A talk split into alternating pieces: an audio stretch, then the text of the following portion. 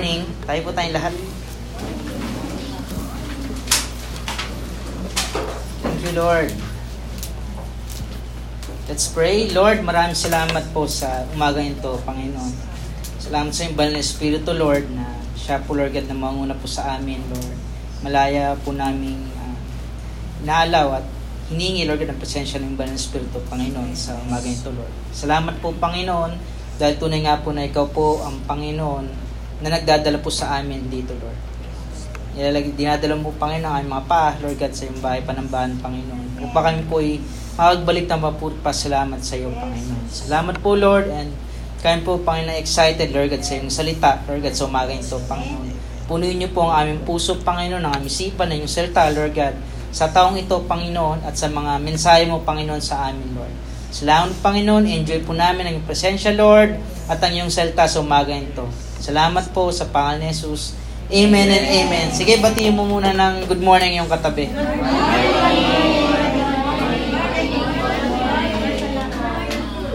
Okay, sige po, mag-settle down na po tayo.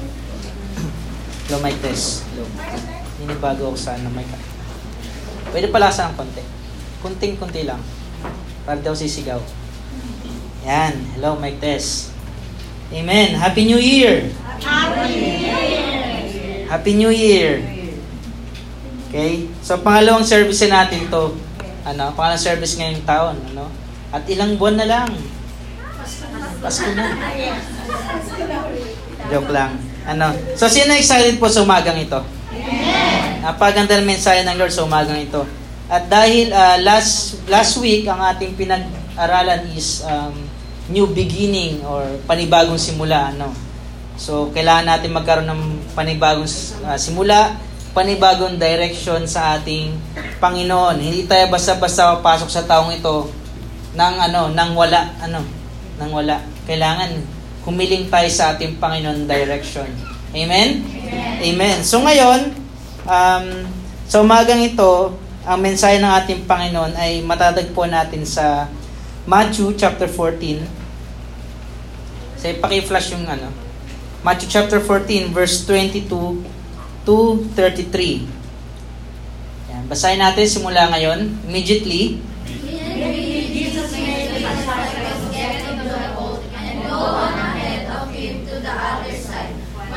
dismissed the crowd. After he had dismissed them, he went up on a mountainside by himself to pray.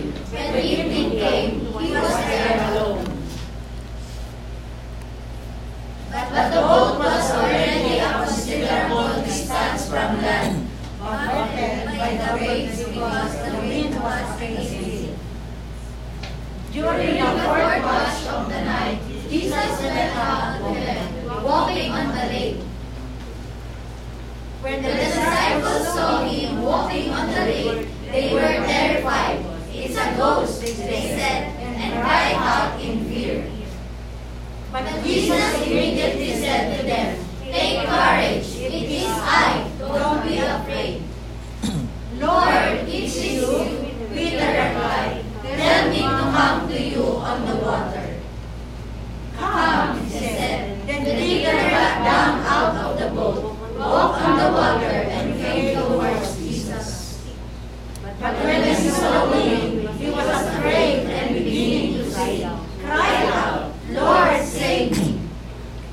Immediately Jesus reached out his hand and caught him. You of little faith, he said, why did you doubt? And when they climbed into the boat, the wind died down. Then those who were in the boat worshiped him, saying, Truly you are the Son of God. Amen. Hallelujah. Isa itong, itong, itong mga verse na to, itong kwentong to, alam nyo, isa to sa mga paborito kong verse eh. No? Paniba, uh, isa sa mga paborito kong mga kwento sa Bible, yung itong kay, kay Peter. Hindi ako nagsawang ulit-ulitin ito. Alam nyo bakit? Kasi meron lagi siya, ang Lord natin, lagi siya meron panibagong mga ano eh, um, revelation or talagang kahit paulit-ulit mo na itong pinipreach, meron bago kang matutuklasan talaga. Di ba? Kaya ini-encourage ko kayo mga kapatid, kung hindi nyo pa nataas ang Bible, no, tapos yun na ang buong Biblia, ulit-ulitin yung pagbabasa. No? Meron meron ipapakita sa inyo ang ating Panginoon. Amen? Dahil ako mismo na-amaze habang piniprepare ko message na to. So, ang title message ng ating Panginoon sa so, to ay nilagyan ko ng title na Step Out of Your Comfort Zone. Amen? Sabihin nga po natin, step out of your comfort zone. Step out of. Yan. Sabi mo sa katabi mo, step out. Step out. Yan. Step out. Step out. Sabi mo sa katabi mo, kaliwat kanan, step out. Step out. Yan. So, bakit bakit pastor pag-aaral natin yung comfort zone?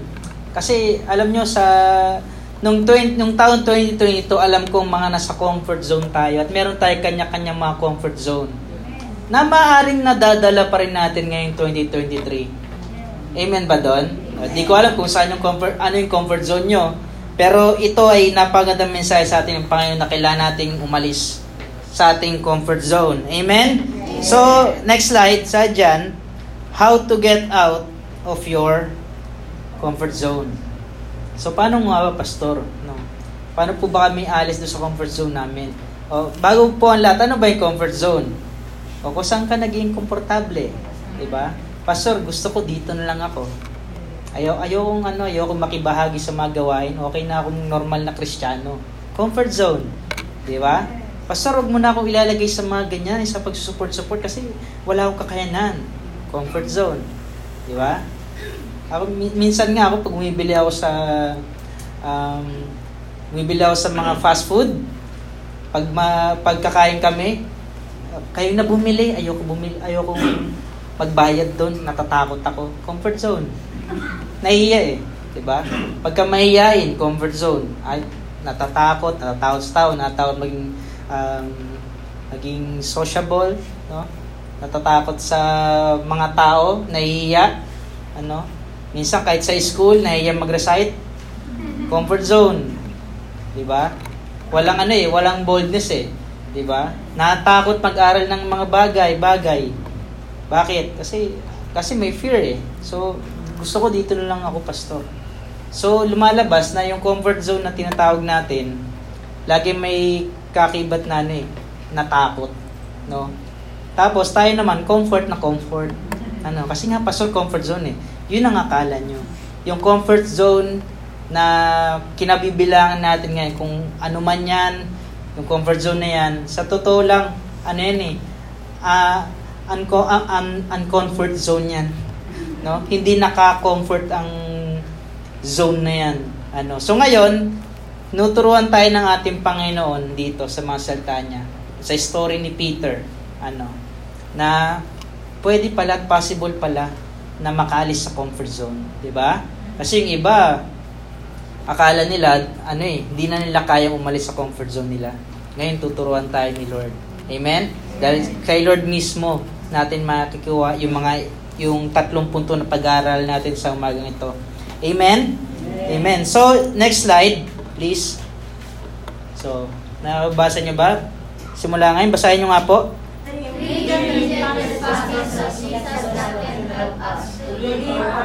Yan. Three immediate responses of Jesus that can help us to leave our comfort zone. So, kay Jesus Christ mismo nang galing. No? Pag sila immediate, agaran, di ba? Makikita natin dito yan sa mga verse na mabasa natin. Verse 22, no? Verse 22.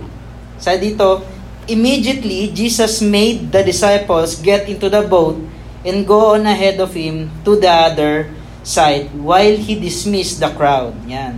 So, number one na punto. Number one na punto. Next slide. Yan. Basahin po natin. Simula ngayon. Yan. So, number one na punto, Jesus immediately wants us to step out. Amen? Sabihin, immediately, gusto ni Lord na agad-agad umalis tayo sa ating comfort zone. Amen ba? Amen. Amen. Ayaw ni Lord yung nagde-delay tayo. 'Di ba? Pag nilalagay na nilalagay na sa ng Lord na yung boldness o yung courage na uh, umalis ka na diyan sa comfort zone mong 'yan. Gusto Lord agaran ng ano pag-obey. Amen. Bakit? Kasi tigan niyo to. Ano ba nangyari pag nag-step out tayo? Sa dyan, stepping out of your comfort zone can help you to build your focus and self-confidence and learn more about yourself and what God wants you to do. Amen? So kung hindi pala tayo nag-step out sa ating comfort zone, wala tayong mga bago na tunan. Amen? Ganun lang, di ba? Normal-normal lang. Wala ka ng ibang natun, ayaw mo nang mag-grow sa mga iba't ibang klase ng bagay. Madalas yung iba dyan, nag, ang dahilan nila ayaw nilang masaktan, ayaw nilang um, ayaw nilang or natatakot sila, 'di ba? Laging kakibot yung takot. Kaya mamaya pakinggan niyo po mabuti yung mensahe ng ating Panginoon. Matuturuan po talaga tayo nito. And also, uh, you may also find that stepping out stepping outside your comfort zone enables you to grow and reach new goals. Amen? So ngayon taon 2023, gusto ni Lord na mag-grow tayo. Amen? At yan yung heart ko, no? Yan ang heart ko bilang tagapangunan nyo dito sa Gentry, na lahat kayo mag-grow. Kaya in-encourage ko about isa, mamaya, ano, na kung sino yung mga uh, gustong sumama sa discipleship journey, ano, is magsabi, magsabi sa akin after service. No, para ililista ko yung mga pangalan nyo. Lahat po kayo ay aking um, in-encourage na sumama ito po ay ano eh, mga siguro 1 to 1 to 2 hours lang siguro or less. Ano, talagang mag-aaral po tayo ng, ng salita ng ating Panginoon. Back to the basic nga tayo. Back to basic, back, ba, balik tayo sa salita ng ating Panginoon. Kasi, nung taong 2023, ano, eh, nakalimutan na natin yung Bible. Tuwing Sunday na lang ata tayo nakapagbukas eh. Ano. So ngayon, gusto ni Lord na meron tayong ma-reach na mga bagong goals. At yung mga goals na yun ay goals upang mas mapatatag tayo bilang Krisyano, mas mapalawak ang ating um, pagkakaunawa sa ating Panginoon at sa kanyang mga salita. So, imagine na si isang Kristiyano is um, every ano lang, every Sunday lang siyang uh, nag-attend. Ayaw niya sumama sa mga discipleship, ayaw niya sumama sa mga gawain. Di ba nakakadry yun? Parang Sunday goers ka lang. Di ba? Kasi hindi umalis sa comfort zone eh. So gusto ni Lord, umalis ka na dyan sa comfort zone mo, agad-agad. Di ba? Agad-agad. Ngayon, after na itong service na to, ang um, prayer ko, may makalis na sa comfort zone niya. Amen? May makalis sa comfort zone niya. And, hindi ito madali, kasi nga, comfort ko yun, pastor eh. Di ba? Hindi madali, actually. Yung ako yung nasa Project 8, bago po ako inihayo din sa General Tres Cavite. Lungkot na lungkot po ako. Kasi comfort zone ko ang Project 8. Di ba? Nabigla-bigla na lang na, asik, ikaw gagamitin doon na na. Ako, parang wala pa akong ka, parang bigla lang akong hinugot na ano eh. No? Pero alam nyo, sa, katag, sa katagal, nakikita ko paano sinusustain ng Lord. Di ba?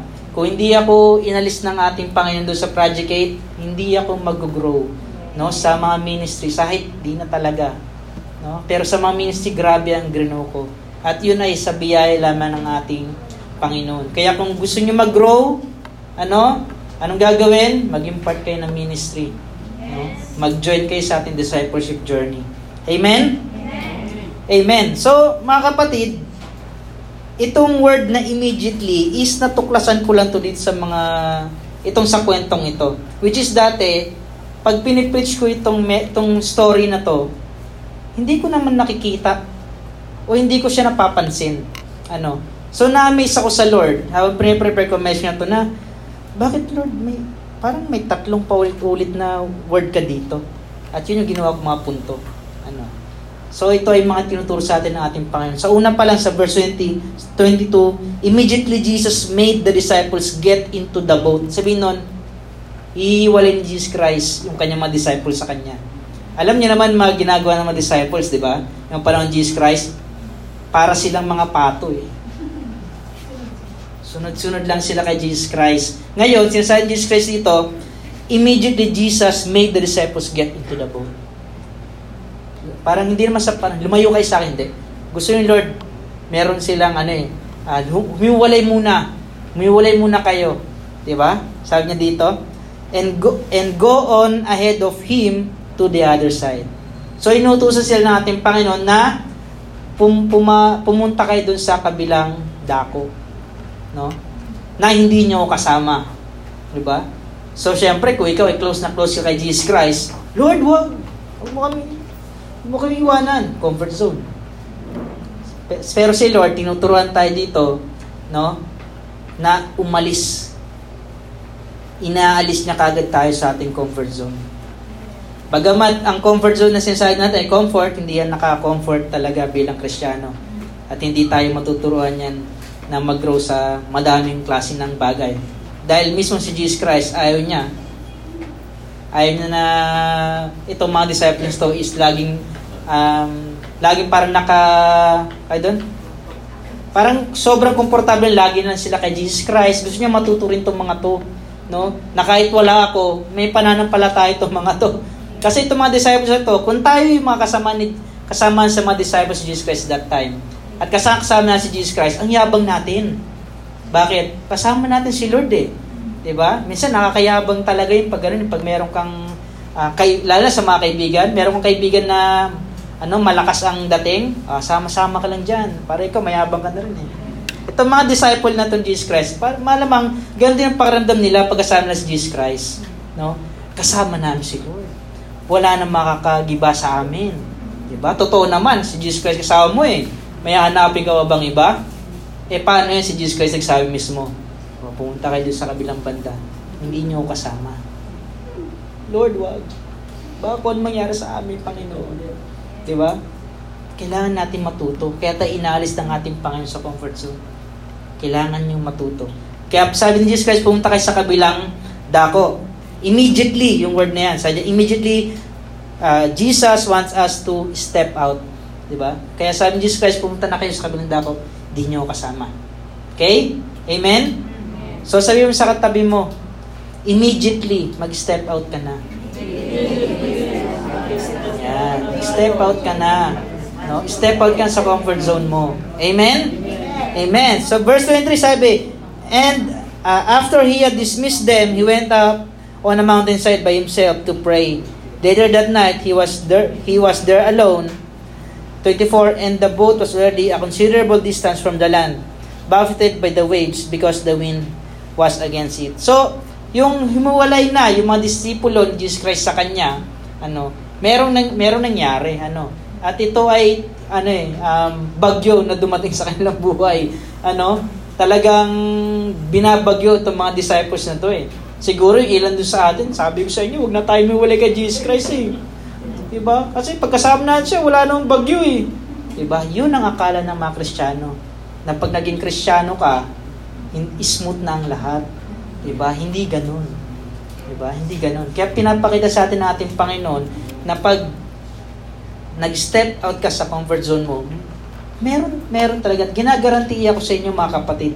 No? Kahit sa taong 2023, ginagarantiya ko sa inyo na meron meron tayong makakasagupang iba't ibang klase ng bagyo. Amen? Amen. Alam niyo kung ano lang ang uh, kalakasan natin? Kasama natin si Lord eh. Diba? Alam natin na hindi tayo pabayaan ng ating Panginoon. Amen? So maaaring ibang disciples doon, sabi ko sa inyo, huwag na tayo humiwalay. Diba? Dapat nagano tayo. Hindi, Lord, sasamahan ka namin mag-pray. Siguro kung manon si Lord, sasamahan, tinutulugan nyo nga ako eh. Di ba? Alam niyo, may, may account sa Bible, tinutulugan nila yung ano? Jesus Christ, nananalangin. Di ba? So, tigan niya to, mga kapatid. Ano, itong, um, yung Proverbs 3. Proverbs 3, chapter 5. Ay, Proverbs 3, 5 to 6. Yan. Sa dito, Trust in the Lord with all your heart, and do not lean on your own understanding In all your ways, acknowledge Him and He will make straight your paths. Amen? So, itong trust in the Lord with all your heart, mga kapatid, ano, tinuturuan tayo dito ng Lord na mag-trust sa Kanya. Amen? Na kung mag step out ka man sa iyong comfort zone, magta-trust ka sa Lord. Amen? Kung panibago sa iyo ang gagawin mong hakbang sa buhay, magta-trust ka sa Lord. Amen? Kung binabago ni Lord ang iyong direksyon ngayong taon na to, magta-trust ka sa Lord. Amen? Lagi tayong tinuturuan ng ating Panginoon na mag-step out and mag-trust sa Kanya. Kasi dito, trust in the Lord with all your heart and lean not on your own and do not lean on your own understanding.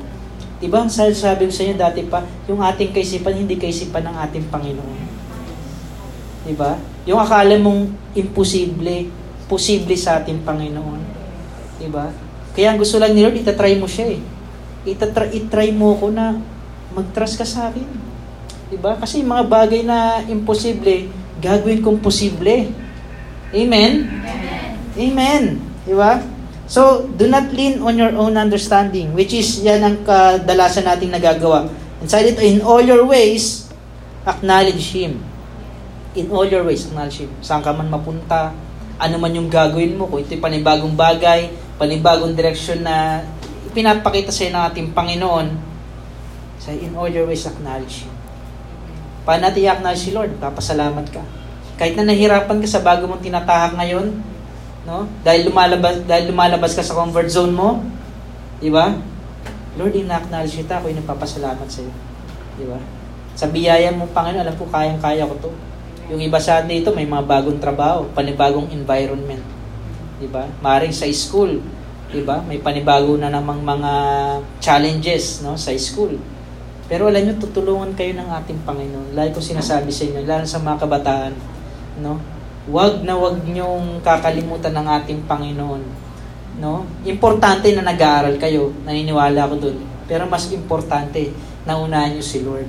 Ano? Unahin si Lord. Paano pag una si Lord? Hindi na ako pupunta pastor pag may ginagawa assignment. Hindi ganoon. No? Ang sinasabi, ang sinasabi ko, magta-trust ka sa Lord doon sa ginagawa mo. Ano? Na Lord, alam ko mahirap tong ginagawa ko, alam ko mahirap po itong pinapagawa sa amin sa school, pero nagtatrust ako sa iyo, Panginoon. Diba? Nagatrust ako sa'yo, bigyan mo po ng wisdom. Amen? So sa pamagitan ng ina-acknowledge mo yung kakayanan ng ating Panginoon, natulungan ka niya.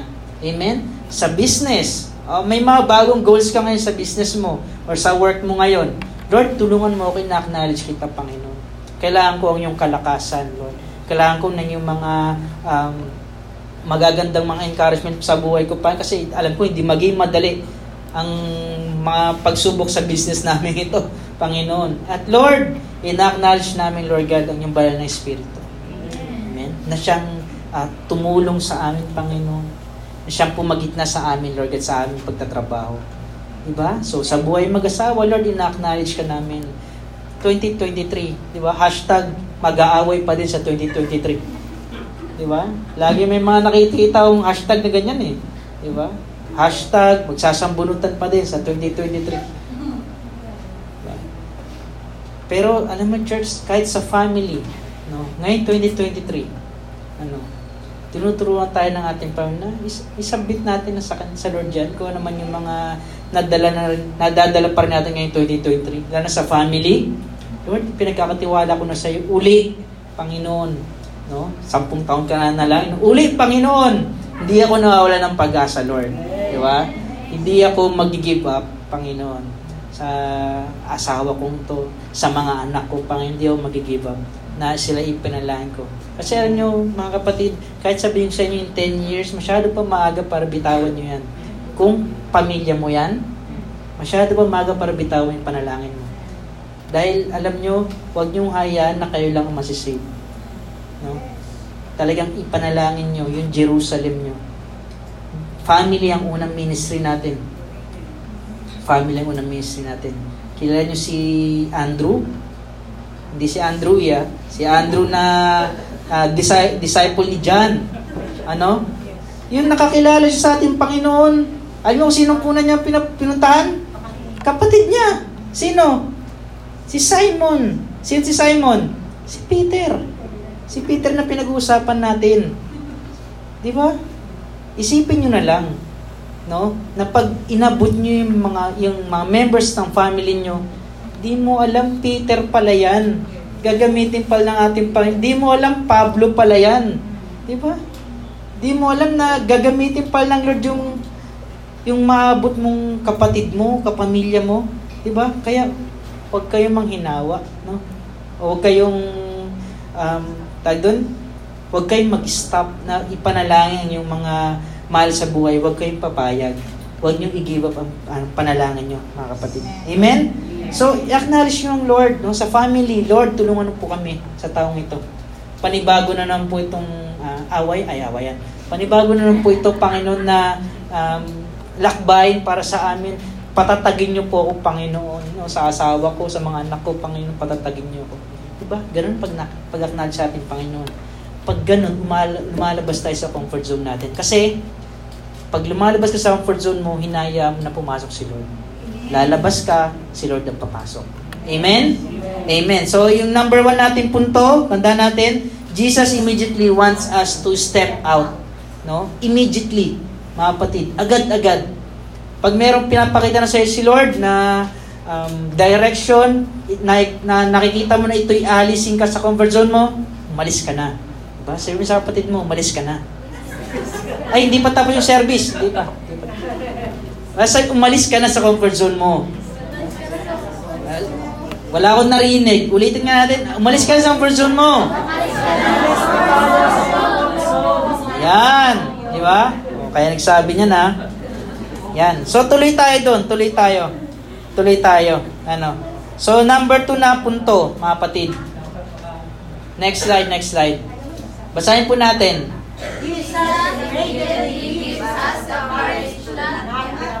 Yan, di ba? Jesus immediately gives us the courage to not be afraid. Nandiyan na naman yung word na immediately. Diba? Pansin nyo? Nandiyan na naman yung word na immediately. Basahin natin, tuloy natin ha. Sa dito, immediately, Jesus made the disciples get into the boat and go ahead of him to the other side. While he dismissed the crowd, after he had dismissed them, he went up on a mountainside by himself to pray. Later that night, he was there alone. Verse 24, and the boat was already a considerable distance from the land, buffeted by the waves, because the wind was against it. Verse 25 Shortly before dawn, Jesus went out to them, walking on the lake. When the disciples saw him walking on the lake, lake, they were terrified. It's a ghost, they said, and cried out in fear. Verse 27 But Jesus immediately said to them, Take courage. Diba? It is I. Don't be afraid. Diba? Napakasarap. Immediate, andyan na naman yung word immediately, Pastor. Oo, ako din, namamanga talaga ako sa word ni Lord. Jesus immediately gives us the courage to not be afraid. Diba? Grabe yung nangyari dito sa mga disciples na to. Ano? Na nung sila ay humiwalay kay Jesus Christ, ano, sila ay sinagupa ng bagyo. No, nahalos nga, sabi ko, halos tum, uh, masira na yung bangka na, tumaob na siguro sa yung bangka na sobrang lakas ng alon, kung gaano man yung bagyo na kanilang naranasan that time, 'di ba? At si Lord, no, si Jesus Christ, no, nakatuwa, nakatuwa si Jesus Christ eh, talagang dito makikita natin na alam nyo, yung mga tao, katulad kanina nabanggit sa akin ni Pastor Chris, no? yung mga tao naniniwala sa multo eh. Pero sa Lord, si Lord hindi na di-distinguish eh. Ano? Si Lord hindi naaalala, yung multo naaalala. So sabi ko, dito pa lang pala sa panahon nila, naniniwala na sila sa multo. May ghost na pala. Ano? So alam niyo yung mga ghost natin sa panahon ngayon? Yung mga due date.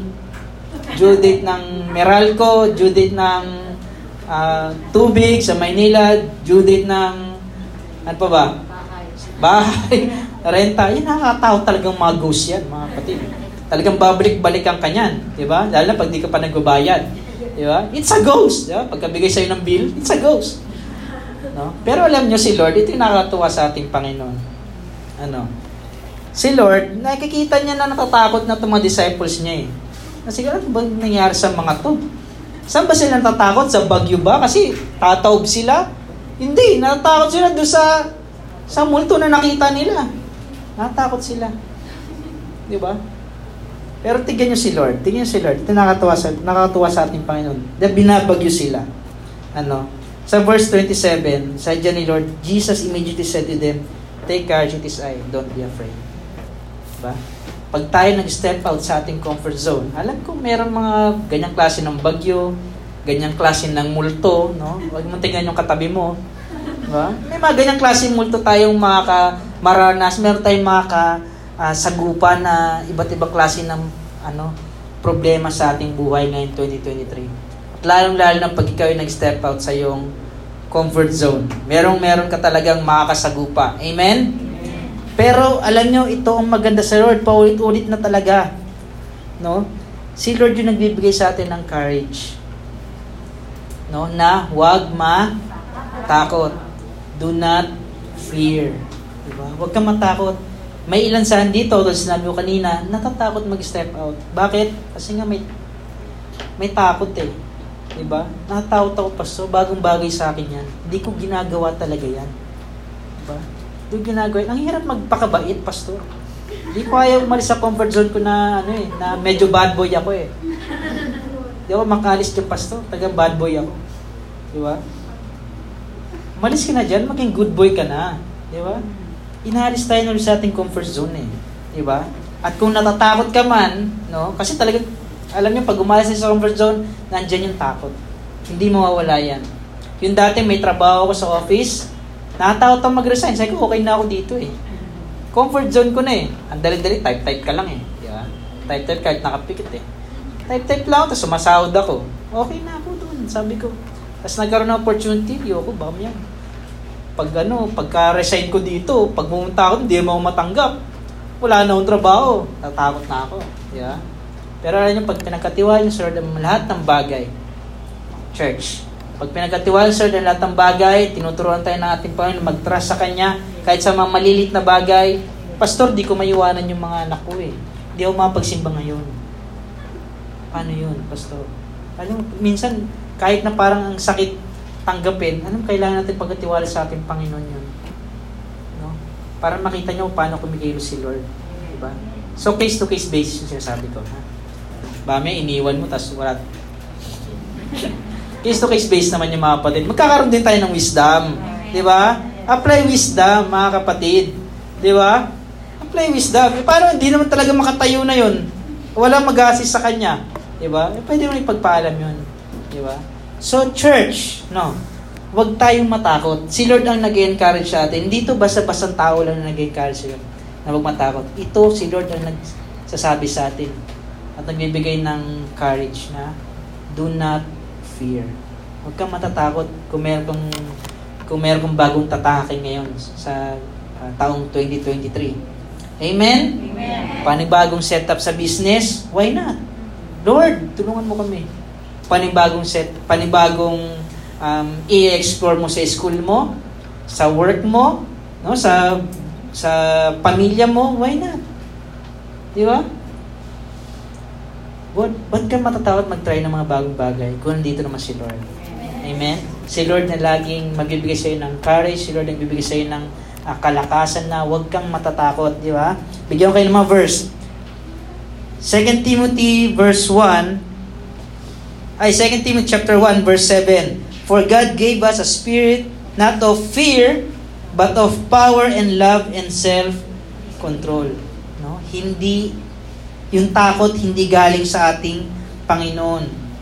Hindi daw espiritu ng pagkatakot ang binigay sa atin ng ating Panginoon. So, saan, saan galing yan? Yung espiritu na yan. Nilalagay ni Satan yan sa atin. Church. Kaya kung nakakaramdam ka ng takot, si Satan nagbibigay niya sa'yo. Kasi fear is not from the Lord. Anong espiritu ang binibigay sa atin ng Panginoon? Fear, uh, spirit of power, love, and self-control. Amen? Amen? Amen. Isaiah 41 verse 10, So do not fear, for I am with you. O, kasama natin sa ating, ang ating Panginoon. Do not be dismayed, for I am your God. I will strengthen you and help you. I will uphold you with my righteous right hand. Diba? Hindi ka pabayaan ni Lord eh. Kaya huwag kang matatakot. Amen? In-encourage natin pang sa umaga ito, church, na talagang malis tayo sa ating comfort zone. At wala kang dapat na ikatakot sa pag-alis natin. Psalm 23 verse 4, Even though I walk through the darkest valley, I will fear no evil. No, kahit si Satan walang kapangyarihan sa atin, church. Kaya huwag kang matatakot mag-step out sa iyong comfort zone. I will feel, fear no evil, for you are with me, your rod and your staff, they comfort me. Alam niyo kung saan yung comfort zone? Sa piling ng ating Panginoon. Amen? Amen. Psalm 27 verse 1. The Lord is my light and my salvation. Whom shall I fear? Di ba? Saan pa tayo matatakot? Church, kung kasama natin ang Panginoon, di ba? Ano pa? Sa dito, The Lord is my light salvation. Whom shall I fear? The Lord is is the stronghold of my life. Of whom uh, of my life, whom shall I be afraid? Amen. Ano po ba talaga ang kinakatakot natin? Diba? Pagkasama natin si Lord, wala dapat tayong katakot. Church. Amen. Psalm 46 verse 1 to 3. God is our refuge and strength, an ever-present help in trouble. Sabi dito, church, an ever-present help. Alam mo, sir, laging timing yan pag kailangan natin ng tulong. Hindi hindi sa ating sariling timeline, church, ha, yung sinasabi ko, ha, may sariling timing si Lord sa atin. At pag si Lord, uh, may ginawa, timing na timing yan sa ating buhay. Alam niyo sa Romans 5 verse 8, sabi doon, di ba, God demonstrate His own love for us. While we were still uh, powerless, sinners, sabi Christ died for us. Di ba? Timing na timing ang pagsisave sa atin ng ating Panginoon. Di ba? So kung kung ikaw ay may panibagong direction sa ngayong taong 2023, gusto nyo nang umalis sa comfort zone mo, may nahihirapan ka, natatakot ka, si Lord ang bahala sa iyo. Kailangan mo ng tulong, andyan ang tulong natin, Panginoon. Timing, ang lagi nasa timing ang tulong natin, Panginoon. Hindi sa sarili nating timeline, sa sariling timing ng ating Panginoon. Amen? Kasi madalas iba sa dito, eh, sabi ni Lord, tutulungan ako. Ngayon, bound ako. Diba? Ba't na, hindi, tagal-tagal ko nagpe-pray. Pero hanggang ngayon, wala pa din. Kala mo, pastor, timing. Hindi nga sa sarili mong timeline. Hindi sa sarili mong kapamaraanan kikilo sa ating Panginoon. Alam niyo ba kung sa kung si Lord kikilo siya sa sarili nating kapamaraanan, sa tingin niyo, ano, ang tawag sa tingin niyo matatawag natin siya Diyos? Eh, sumusunod siya sa timeline natin. Hindi siya Diyos kung sumusunod sa ating kapamaraanan. Mas mat, mas matalino ang ating Panginoon sa atin. Di ba? At mas alam niya kung ano nakakabuti sa atin. Church. Amen? Kaya huwag niyong aasahan, no? Huwag niyong aasahan na si Lord gagawin niya yung sarili, yung yung kagustuhan, yung adon, yung sarili niyong kapamaraanan. May ibang kapamaraanan ng ating Panginoon. Amen? Amen. Alam mo, tinuturuan lang tayo natin pa dito na mag-submit sa kanyang kapamaraanan. Amen? Kahit na nahihirapan ka, ang tagal ng pinag-pray mo, mag-submit ka sa Lord. Alam, naniniwala kang timing naman si Lord lagi pagdating sa tulong eh. Mag-trust ka sa Lord. Diba? Mag manampalataya ka talaga sa ating Panginoon. Amen? Without faith, we cannot please God. Church. Amen? Nasa dito, Psalm 118 verse 6, The Lord is with me. I will not be afraid. Sa dito, what can mere mortals do to me? O, di ba? Ang tapang. Ang tapang mo. Di ba? Pag meron kang Panginoon, talagang nagsisink in sa'yo na meron kang Diyos, meron kang Panginoon, lagi nasa puso mo si Jesus Christ, lagi mong pinipili, sabi, the Lord is with me. Mayabang ka. No? Kasama ko ang Panginoon. Di ba? Sino makakagapi sa akin? Di ba? Wala, wala makakagapi sa akin kahit anumang klase ng problema na yan. I will not be afraid, sabi dyan. Isaiah 41 verse 13, For I am the Lord your God who takes hold of your right hand and says to you, Do not fear, I will help you. Ang sarap. No? Parang pag i-imagine mo sinasabi sa ito ng ating Panginoon na hinawaan ka ni Lord, no? Tapos sabihin niya sa iyo, uh, do not fear, I will help you. Yung talagang lugmok na lugmok ka na, di mo alam na kung ano nang gagawin mo ngayon sa iyong buhay. Ano? Kahit yung mga kabataan natin, di ko alam kung ano yung mga struggles nyo. Hinawakan kayo ni Lord. At alam niyo sinasabi ni Lord sa inyo, say, do not fear, I will help you. Amen, church? Amen. Diba? Said, I am the Lord your God who takes hold of your right hand. Amen? So, pasensya na sa mga kaliwete. Yung mga... De, joke lang. No? Sa dito, sa Isaiah 41 verse 13, For I am the Lord your God who takes hold of your right hand and says to you, Do not fear, I will help you. Lagi tayong hinawakan ni Lord Church.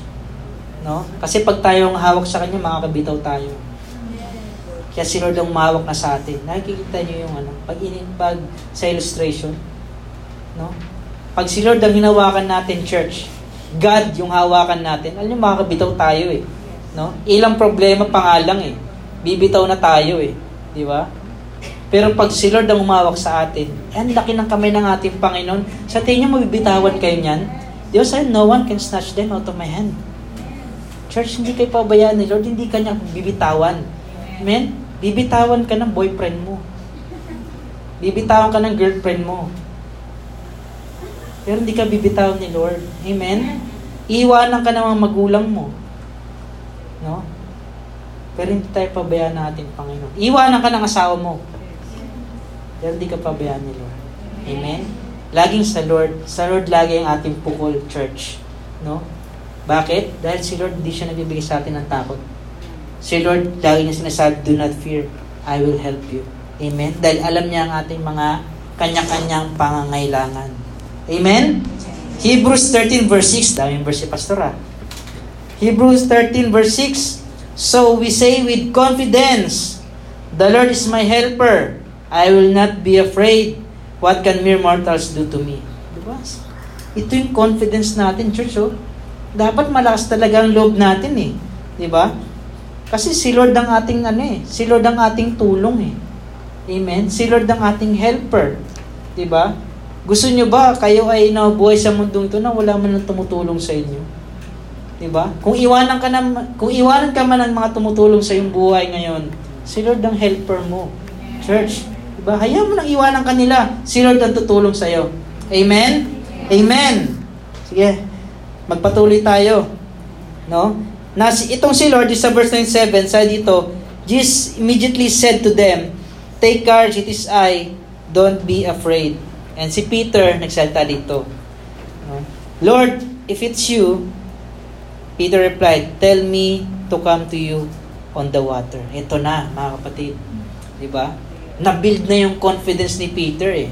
Di ba? Na-build na yung confidence siya na, ano eh, na pumunta doon sa ating Panginoon. Kasi sabi niya, Lord, kung ikaw yan, sabihin mo, Panginoon na, pal- palapitin mo ko dyan, Lord, kung ikaw talaga yan.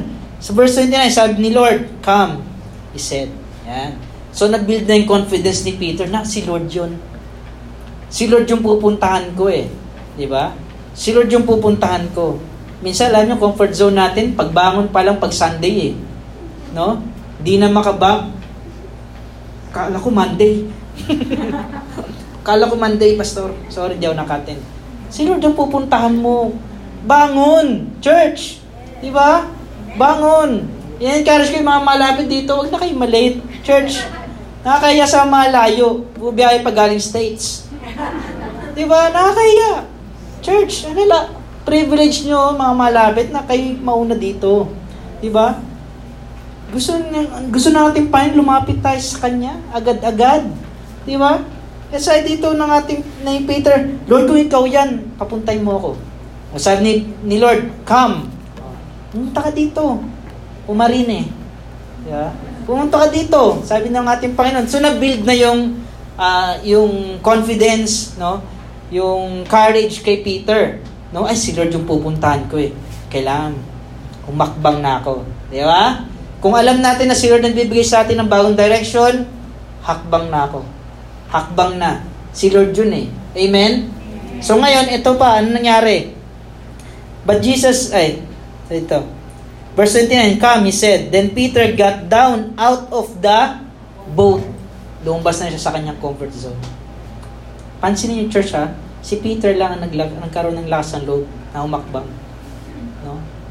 Sa 11 na disciples, sa 12 na disciples, si Peter lang ang nag ang, ang um, tag doon, tag, naglakas ng loob na humakbang, umalis sa bangka. 'Di ba?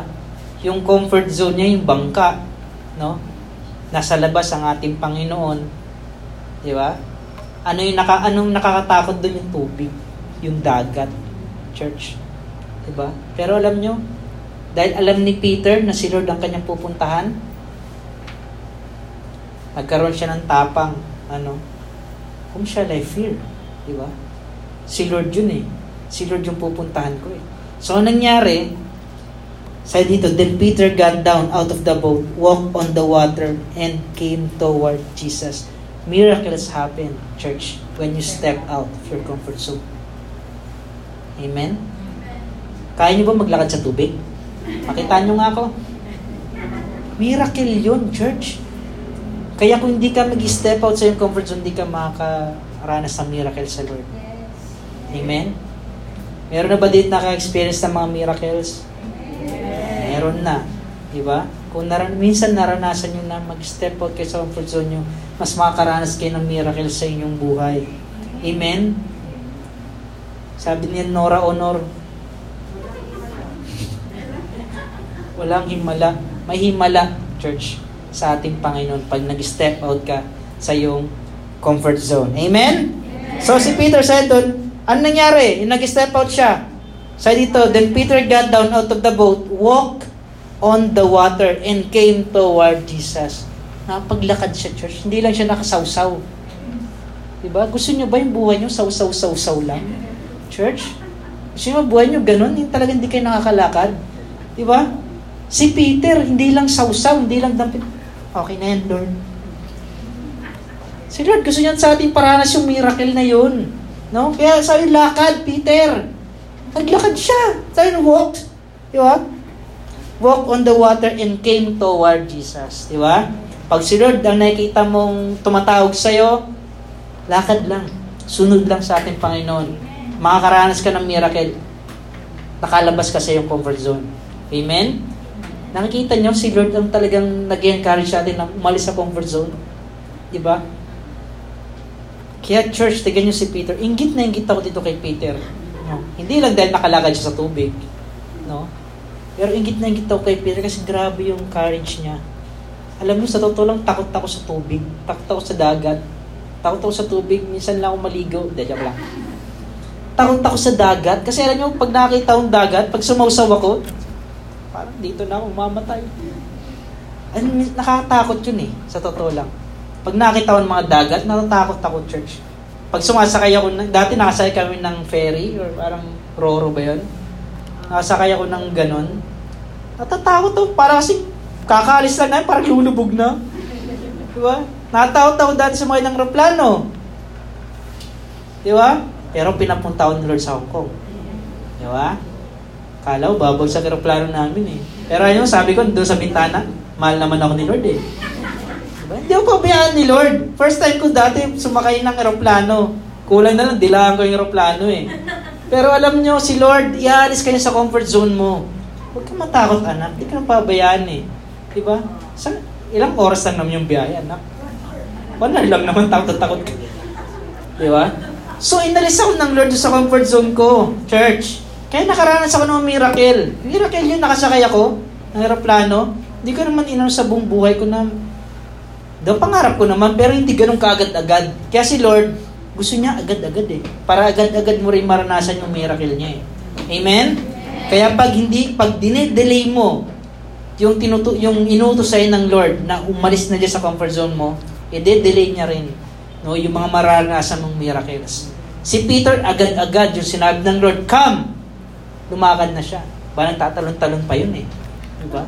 Pero ito nangyari, church. Pag nag-step out ka nga sa comfort zone mo, yung sinasabi ko, hindi ka pabayaan ni Satan din. Di-distract at i-distract ka din niya. Diba? Sasabihin sa'yo yung Satan, kala mo si Lord daw hindi nagpapabaya sa'yo? Di kita pabayaan. Guguluhin pa kita. No? I-deceive pa kita. Diba? So, ano nangyari? Dinistract no ng mga ng alon ng hangin si Peter church hindi basta-basta ang pagalis natin sa comfort zone i-distract tayo ng kaaway at ano nangyari nagpa-distract naman si Peter di ba church ang saya na nun nakalakad na pero yun nga nagpadala sa uh, nagpadala sa mga alon nagpadala sa lakas ng hangin nagpadala uli sa takot diba? kaya nangyari kay Peter lumubog. Di ba? Lumubog si Peter. So, basahin natin. Then Peter got down out of the boat, walked on the water, and came toward Jesus. But when he saw the wind, di ba? Nakating ka siya kay Jesus eh. Pero so, but when he saw the wind, no? But when he saw the wind, ang sabi doon? He was afraid and beginning to sink, cried out, Lord, save me. Di ba? So dahil si Peter nung una, ano, ito yung magandang lesson din. Si Peter nung una, nakatingin siya sa Lord eh. Kaya nakapaglakad siya eh, dahan-dahan. Bigla siyang napatingin sa, ano, ayun, lumubog. Kaya sabi mo sa kapatid mo, huwag kang lilingon. Huwag kang lilingon. Diretso lang ang tingin sa Lord, church. Diretso lang ang tingin sa Lord, church. Di ba? Kasi madidistract talaga tayo. Meron talaga, si Satan talaga i-distract at i-distract niya tayo, church. Amen? So, wag tayo magpa-distract kay Satan. So, si Peter, sa doon, was afraid. Which is, hindi niya kanin, hindi niya, nara, uh, hindi niya naramdaman yung tinanong niya si Jesus Christ na, Lord, kung ikaw yan, papuntayin mo ako dyan. Hindi siya nakaramdam ng takot yung siya ay nakapaglakad na. Pero nung nakita, napansin niya yung hangin, no? papansin talaga si Satan eh Pinansin niya yung hangin at yung mga alon, church, no? Side doon. Side dyan, no? He was afraid and beginning to sing. So, ito ang nagagawa ng takot, church. No? Ito ang nagagawa ng takot, ilulubog ka. Di? Ilulubog ka ng takot. Kaya madalas, pag tayo ay naranasan natin yung paglubog, lalo na sa ating Christian life, maaring um, maaring punong-puno ka na No, maaaring punong-puno ka na ng mga bagay na uh, punong-puno ka na ng takot, no? Sa iyong buhay kay lumulubog ka eh. Hindi ka naman lulubog na sobrang ano mo eh. Sobrang gan mo eh, di ba? Hindi ka lulubog na sobrang gan mo. Church, tingnan niyo to. Kaya tayo lumulubog kasi ano eh, punong-puno na tayo ng takot eh. Si Peter kaya lumubog yung punong-puno ng takot eh. Eh kasi hindi naman galing serve ng takot. Di ba? Eh napuno siya. Anong nangyari? Lumubog siya. Di ba? Yun ang lesson dun, church. Kaya pag ang fear no, at hindi faith ang nag-operate sa ating buhay, lulubog tayo. Lulubog tayo. No? Kaya kung gusto nyong manatili dun sa surface na kung nasaan si Jesus Christ, church, manatili tayo manampalataya sa Kanya. Diretso lang ang tingin. Amen? Amen. Amen. So, eh, dito na po tayo magtatapos sa pangatlong punto. Next, uh, last slide. So, ayan, natulog na ata. Ito yung nag-ooperate natin ah. Last slide, please. Yan. Basahin po natin, church. Jesus. Yan. Tingnan nyo to. Yung sumigaw na si Peter, Lord! Lord, save me. Immediately, Jesus reached out His hand. Andiyan na naman yung immediately, church. Pansin nyo? Andiyan na naman yung immediately. Immediately Jesus reached out His hand and caught him. Pinabayaan ba ni Lord si Peter? Hindi. Agaran. Agaran niyang iniligtas. Kasi nangailangan siya ng tulong eh. Di ba? Nangailangan siya ng help. No? At walang ibang mapagligtas sa kanya. Sa tingin niyo, maliligtas siya ng mga kasama niya? Eh siya nga lang naglakas ng loob na lumabas sa bangka? Paano pa kayo yung paglubog niya? Di ba? Kaya church, tingnan niyo to. Si Lord oh, laging timing, no? Hindi naman sa time na hinihintay kanya lumubog tapos tutulungan kanya, no? Si Lord alam niya pag kailangan natin siya. Bakit? Anong binanggit ni Peter na mga salita lumubog siya? Lord, save me. Di ba? Lord, save me. Tinawag niya si Lord eh. Inacknowledge si Lord eh sa kanyang kahinaan, sa kanyang paglubog. Kaya hindi nakakahiya yung church no, na pag tayo ay ano, uh, sobrang puno na ng takot, acknowledge na si Lord, Lord, save me. Hindi ko kaya, Panginoon. Hindi ko na kaya. And sa dyan sa verse 31, immediately Jesus reached out his hand and caught him. You of little faith, he said, why did you doubt? Alam mo, itong nakakatuwa, sir, eh. Pag tayo ay humingi ng tulong sa Kanya, Lagi may kasamang konting rebuke eh. Makurot-kurot na rebuke. Ano? Kaya itong si Peter, yung tinulungan niya si um, at itong si Jesus Christ, yung tinulungan niya si Peter, pagkatapos niyang iahon si Peter, church, ano sinabi ni Lord sa kanya? You of little faith. Diba? You of little faith. Ba't ka nag-doubt? Diba? Why did you doubt? 32. And they and they and when they climbed into the boat, the wind died down.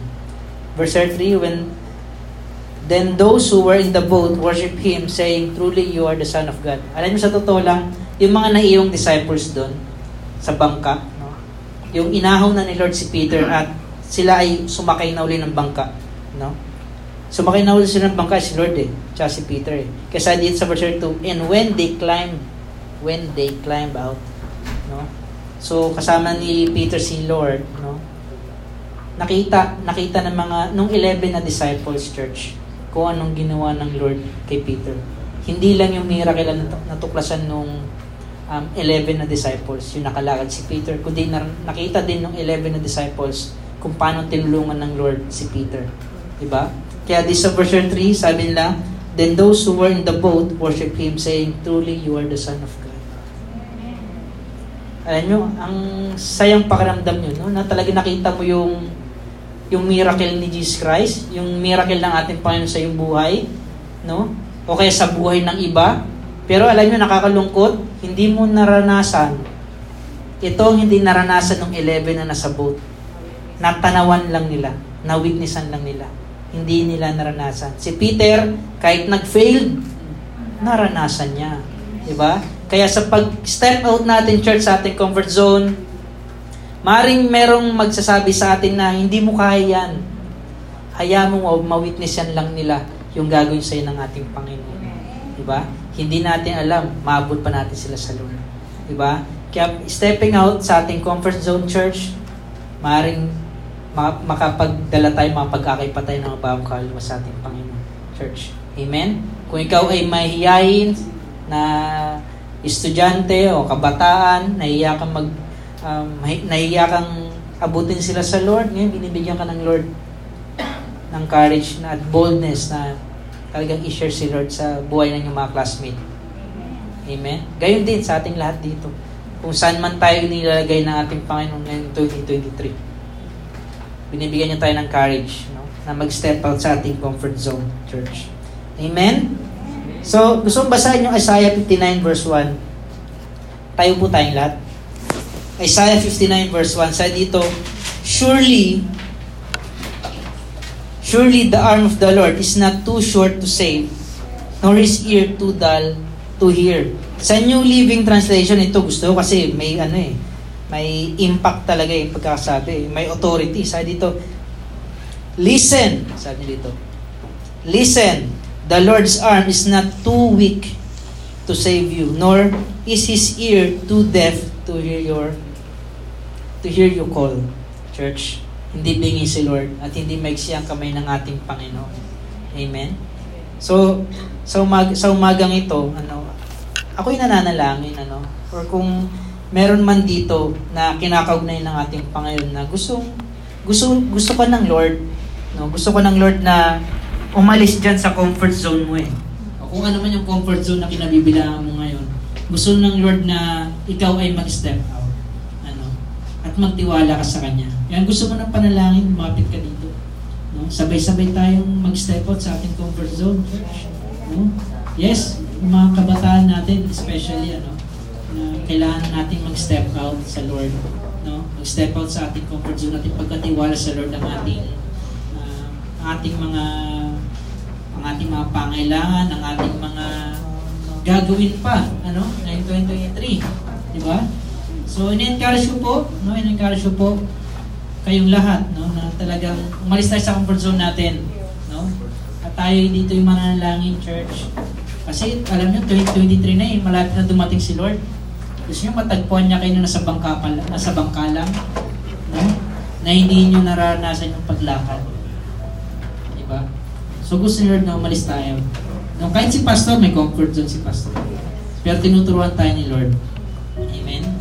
Tinuturuan tayo, Lord, na umalis sa comfort zone natin. So ngayon, mag-pray tayo. Lord, katagpo niyo po ang bautis sa amin dito. Let's, let's pray. Lord, salamat po, Lord. And I pray, Lord, na sa mga taong ito, Panginoon, na lumapit sa iyo, Lord, ay sinusurrender na nila pa ng ang kanilang mga buhay, Panginoon. At sila po nag-step out, Lord, at sa kanilang comfort zone. Hindi ko po alam, Lord, kung ano man, Lord, ka ng kinabibilangan na comfort zone, Panginoon. Pero ikaw, Lord, nakikita mo, Panginoon, kung ano po, Lord God, ang kanilang mga comfort zone, Panginoon. Kaya, Lord, I pray, Panginoon, na sila'y tulungan niyo, Panginoon. Dahil ikaw po ang tunay na may kakayanan, Lord. Ako po instrumento mo lang, Panginoon. ikaw po ang may tunay na kakayanan, Lord. At ina-acknowledge namin ang iyong power, Lord. Ang power ng iyong Holy Spirit, Lord, na mag-work, Panginoon, sa buhay ng mga kabataan ito. Sa buhay ng bawat isa, Panginoon, na lumalapit sa iyo, Panginoon, sa mga oras na ito, Lord. Salamat po, Lord, sa courage. Salamat, Lord, God, sa patuloy mong pagbibigay sa amin ng kalakasan, Lord. Sa mga tatahaking namin, mga bagong direksyon na ikaw po ang nagpapakita po sa amin, Panginoon. Tulungan niyo po kami, Lord. Tulungan niyo po kami magtiwala sa iyo, Panginoon, kahit nahihirapan po kami. Tulungan niyo po kami, Lord, sa mga may pamilya po dito, Lord. Dalayan po, Panginoon, sila po patuloy mahawakan ang kanilang puso, Panginoon, ang kanilang isipan, Lord. Ay, Lord God, ito, Panginoon, ay um, talagang ipinagkakatiwala nila sa iyo, Panginoon. Ang kanilang mga planuhin, Panginoon, sa mga kabataan, ang mga kabataan ito, Panginoon, kanilang mga planuhin, Lord. Ay, Lord God, ipinagkakatiwala na rin namin sa iyo, Panginoon. Kaya, Lord, sa umaga ito, ina-acknowledge ka namin, Lord. Na anuman, Lord, ang planuhin, Lord, sa taong 2023, Panginoon, ang yung mga bagong direction po sa amin, Panginoon. Dalangin ko po, Panginoon. Dalangin po namin lahat, Lord, na kayo po'y makatakas, makaalis, Lord, sa comfort zone namin ka nabibilangan, Panginoon. Salamat po, Lord. Salamat po sa power ng yung Holy Spirit, Panginoon. Na, nararamdaman po namin sa mga oras ito, Lord. Na siya ang bibigay sa amin ng kalakasan, Panginoon.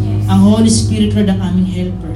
Ang yung banal Spirit, Lord, ang aming um, helper, Panginoon.